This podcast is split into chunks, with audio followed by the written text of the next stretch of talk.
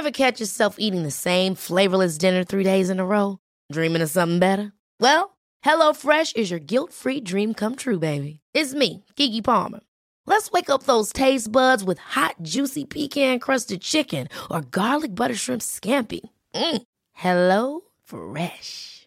Stop dreaming of all the delicious possibilities and dig in at HelloFresh.com. Let's get this dinner party started. Millions of people have lost weight with personalized plans from Noom, like Evan, who can't stand salads and still lost 50 pounds. Salads, generally, for most people, are the easy button, right? For me, that wasn't an option. I never really was a salad guy. That's just not who I am. But Noom worked for me. Get your personalized plan today at Noom.com. Real Noom user compensated to provide their story. In four weeks, the typical Noom user can expect to lose one to two pounds per week. Individual results may vary. Hiring for your small business? If you're not looking for professionals on LinkedIn, you're looking in the wrong place. That's like looking for your car keys in a fish tank. LinkedIn helps you hire professionals you can't find anywhere else, even those who aren't actively searching for a new job but might be open to the perfect role. In a given month, over 70% of LinkedIn users don't even visit other leading job sites. So start looking in the right place. With LinkedIn, you can hire professionals like a professional. Post your free job on linkedin.com slash achieve today. Join us for a journey as we go back to the great civilizations of the past. Who were the people? What were they like? How did they begin? And how did they end? Let's find out on episode 75, 9000 BC.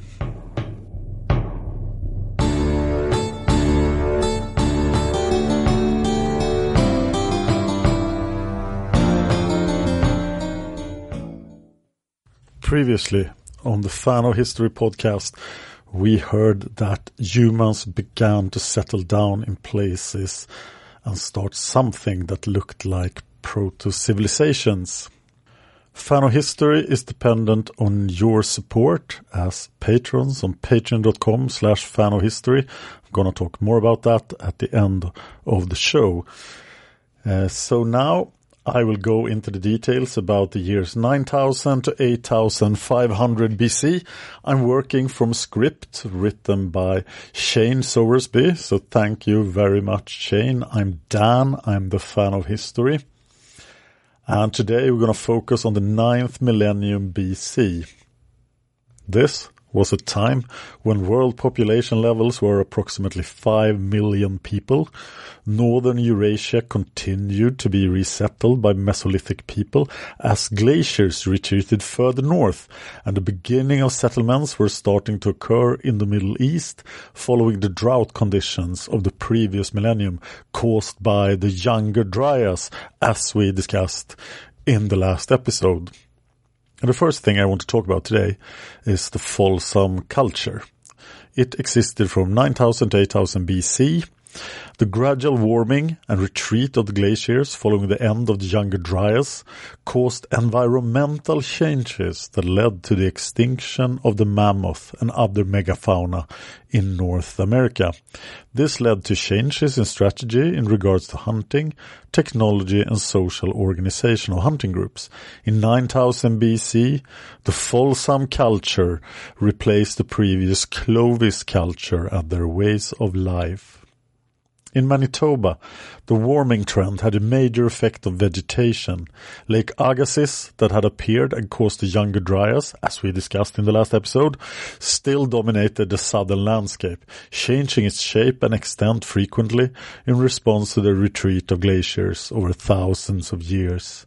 On land, Grasslands expanded northwards, replacing the spruce forests that had been home to the mammoth. A much larger version of the modern bison known as Bison antiquus was found on these ever-expanding grasslands. The Folsom people had to adapt to these changes in conditions, and through modifications in weaponry, hunting tactics, and resource use, they were able to exploit the grasslands by hunting the giant bison in large numbers, using thinner projectile points hafted onto spears. It was also believed that the first use of the atlatl, or spear thrower, was used to increase the length of the hunter's arm to throw the spear further with increased speed.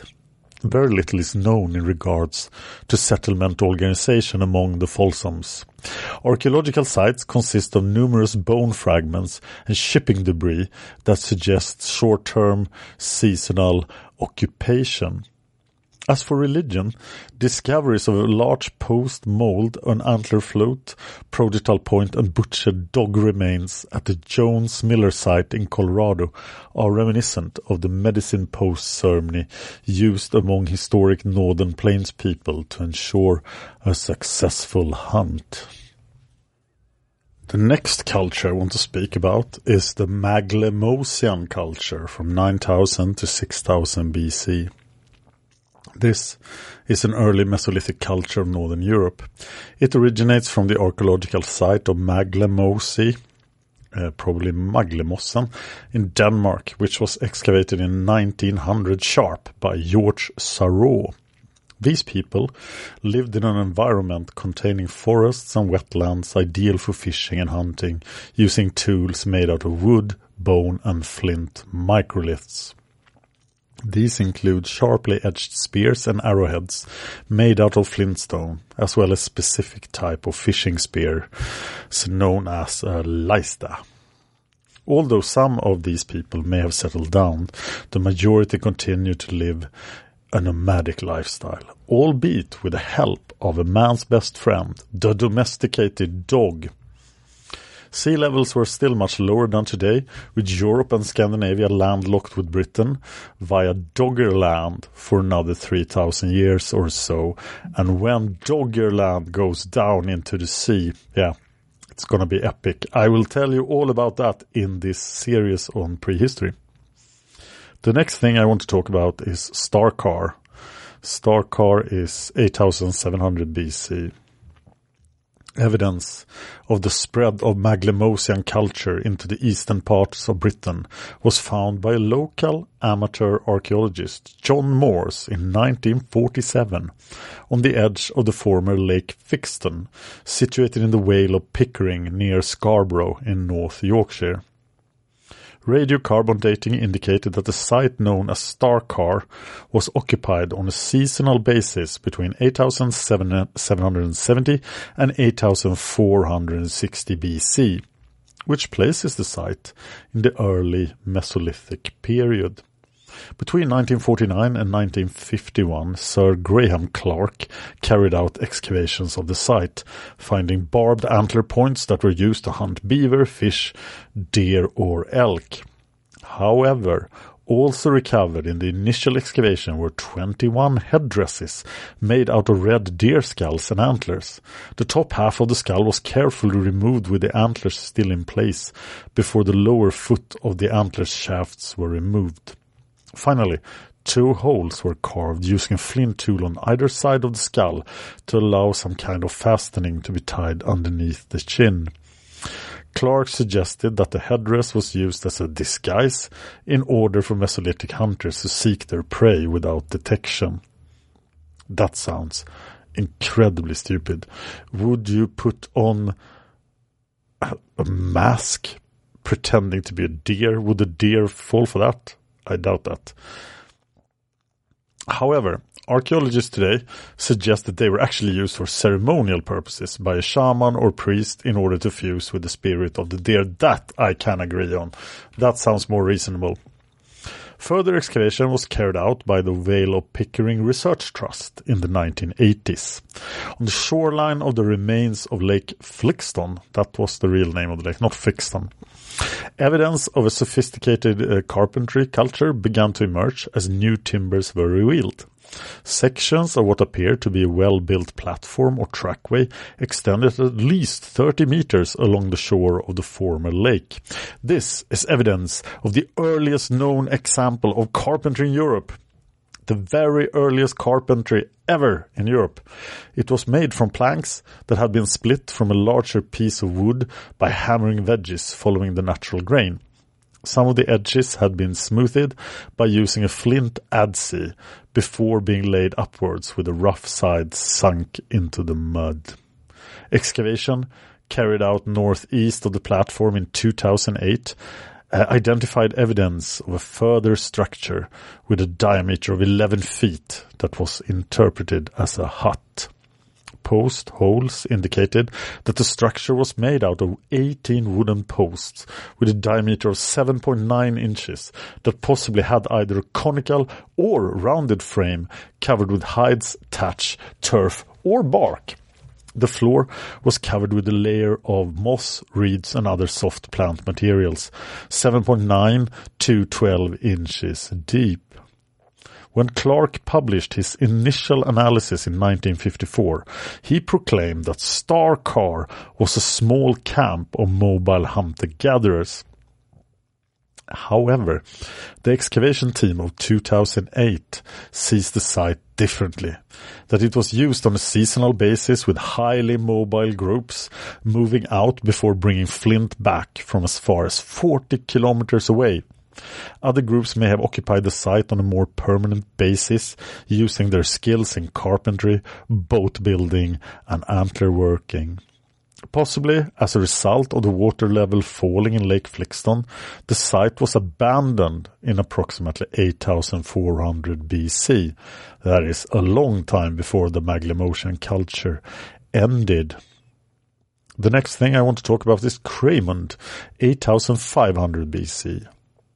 Moving further north to the banks of the Firth of Forth in southern Scotland, the earliest known remains of human settlement in Scotland were uncovered by the Edinburgh Archaeological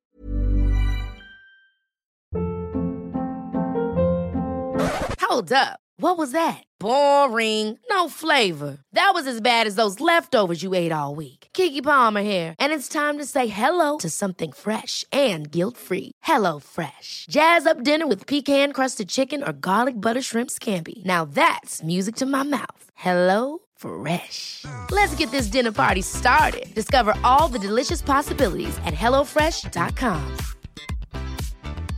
Hiring for your small business? If you're not looking for professionals on LinkedIn, you're looking in the wrong place. That's like looking for your car keys in a fish tank. LinkedIn helps you hire professionals you can't find anywhere else, even those who aren't actively searching for a new job but might be open to the perfect role. In a given month, over 70% of LinkedIn users don't even visit other leading job sites. So start looking in the right place. With LinkedIn, you can hire professionals like a professional. Post your free job on linkedin.com slash achieve today. Millions of people have lost weight with personalized plans from Noom, like Evan, who can't stand salads and still lost 50 pounds. Salads, generally, for most people, are the easy button, right? For me, that wasn't an option. I never really was a salad guy. That's just not who I am. But Noom worked for me. Get your personalized plan today at Noom.com. Real Noom user compensated to provide their story. In four weeks, the typical Noom user can expect to lose one to two pounds per week. Individual results may vary. Geological Field Society at Cramond. Originally searching for remains of a Roman bathhouse, the team found at the base of a trench chert stone tools and hazelnut shells that revealed a stratified Mesolithic site that had been uncontaminated by later usage. With help from Edinburgh City Council, Historic Scotland and National Museums of Scotland, the site was radiocarbon dated to approximately 8500 BC. This represented an ideal Mesolithic location for hunter-gatherers to access a wide range of freshwater and marine resources. Pits and stakeholes provided evidence of an encampment in the area. Now, let's talk about pre-pottery Neolithic A. That is 8500 to 7600 BC. This was the first stage of the Neolithic period that covered the Levant and Anatolia between 8500 and 7600 BC. This time period is characterized by small circular mud brick dwellings, cultivation of crops, hunting of wild game, and unique burial customs in which the bodies were buried below the floor of dwellings. Pottery was still not in use. Imagine that you are burying your grandmother underneath the floor of your living room. Archaeological sites are much larger than those of the preceding Natufian hunter-gatherer culture.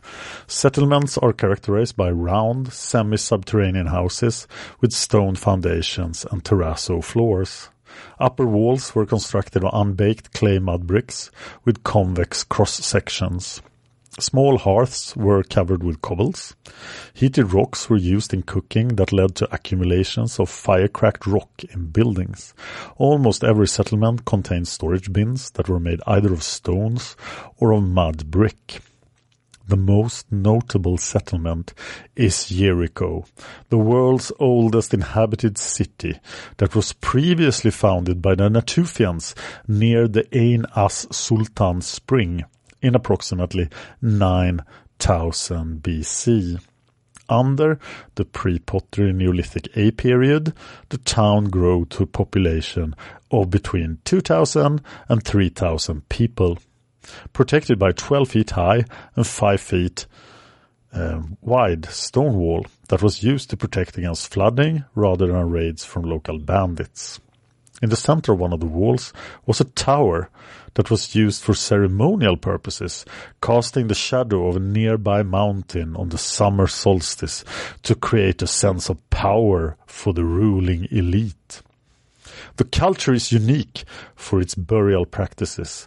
Kathleen Kenyon found no fewer than 279 burials underneath the floors and foundations as well as between walls. Later on, in the pre-pottery Neolithic A period, the skulls were dug up and painted for display. Remember grandma that we buried beneath the floor. Let's dig her up and paint her skull. Stone tools consisted of blades struck from regular cores with sickle blades and arrowheads continuing from the preceding Natufians. Axes and adzes appear for the first time. As people began to settle in settlements like Jericho, cultivation of domesticated varieties of barley, wheat, and wild oats were carried out uh, that were stored in granaries. Despite this, hunting continued to supplement their diet until the mid-8th millennium BC, but with the granaries in usage, people could live in the same place all year round. And here comes a rough one to pronounce. Please forgive me, anyone who speaks Chinese. Nanshung culture, 8500 to 7600 BC. The first Neolithic culture to emerge in China was Nanshangtu, a site discovered in 1986 in the Taihang Mountains on the western border of the North China Plain. During excavations in 1986, 1987 and 1997, stone tools including five slabs and four mullers were recovered along with numerous pottery sherds. Radiocarbon dating suggests that the occupational phase of the Nangchuangtu site was between 8500 and 8000 BC. A further site at Donghulin on the Saitang Basin, 78 kilometers west of Beijing, was discovered in 2001. Dated to between 8000 and 7500 BC, the site contained pottery sherds, ground stone slabs, approximately 144 mullers, hearts, and two human burials. More than 10,000 bone fragments contained remains of red deer, wild boar, and black bear. But it was discovery of the charred seeds of millet that would determine that this was the start of something new in Eastern Asia.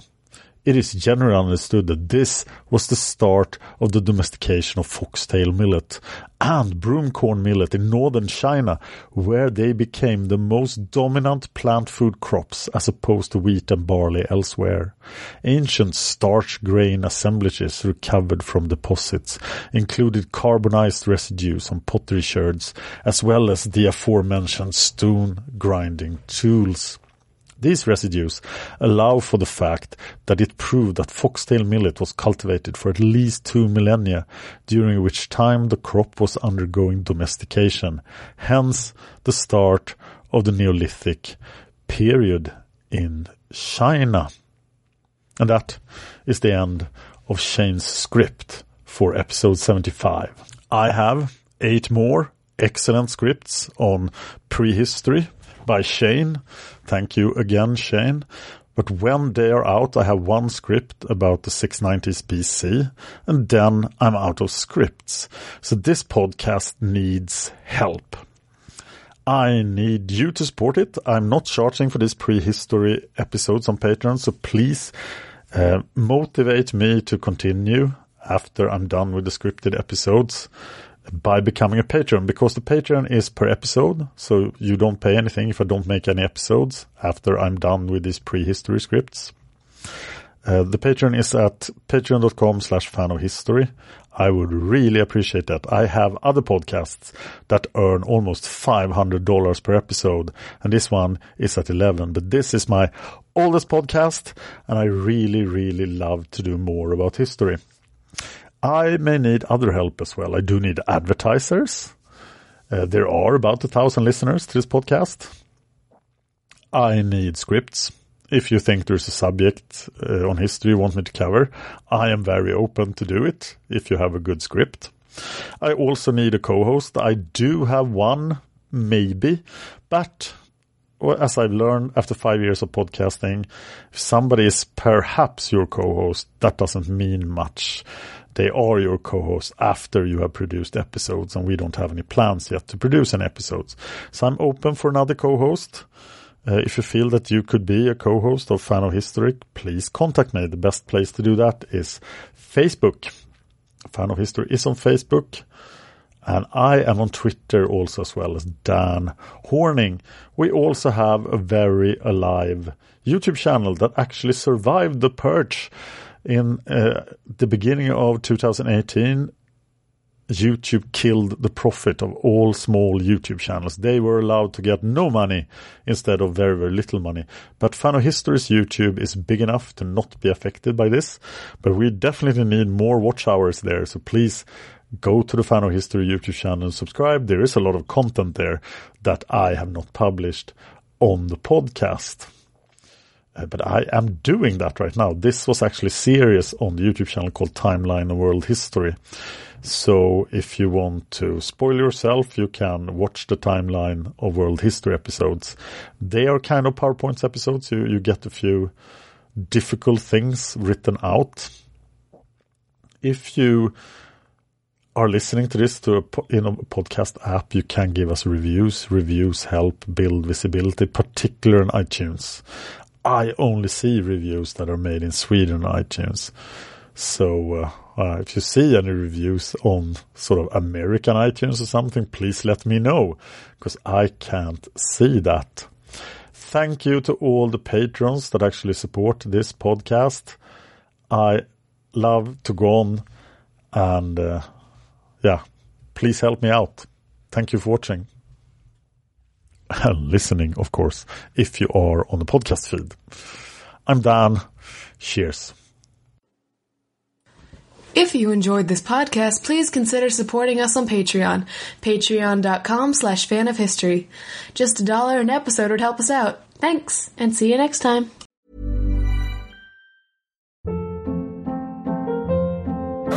Hold up. What was that? Boring. No flavor. That was as bad as those leftovers you ate all week. Keke Palmer here, and it's time to say hello to something fresh and guilt-free. Hello Fresh. Jazz up dinner with pecan-crusted chicken or garlic butter shrimp scampi. Now that's music to my mouth. Hello Fresh. Let's get this dinner party started. Discover all the delicious possibilities at hellofresh.com. When you make decisions for your company, you look for the no-brainers. And if you have a lot of mailing to do, Stamps.com is the ultimate no-brainer. It streamlines your processes to make your business more efficient, which makes you less busy. Mail checks, invoices, legal documents, and everything you need to keep your business running with Stamps.com. Seamlessly connect with every major marketplace and shopping cart. Schedule package pickups and see your cheapest and fastest shipping options from different carriers with rates up to 89% off USPS and UPS rates. And with the Stamps.com mobile app, you can take care of mailing and shipping wherever you are. Make the same no-brainer decision as over 1 million other businesses with Stamps.com. Sign up with code PROGRAM for a four week trial, plus free postage and a free digital scale. No long term commitments or contracts. That's stamps.com. Code program.